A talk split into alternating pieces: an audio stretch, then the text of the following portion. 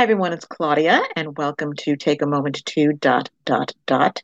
And the dot dot dot represents a new topic that I bring to you every day, hopefully to inspire and encourage you to pause and think about what it is I'm bringing to you and maybe give a new perspective on how we think about things.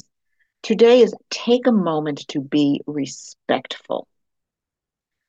I look around and respect has, I think, for me anyway, it seems like it's been thrown out the window.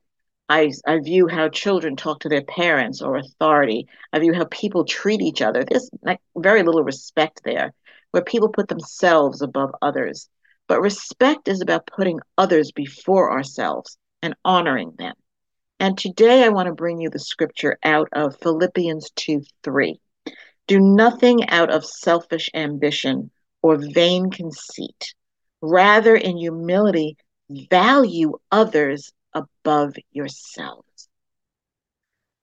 I just pray that this takes root because we desperately need to show respect for others. And with that said, today, take a moment to be respectful.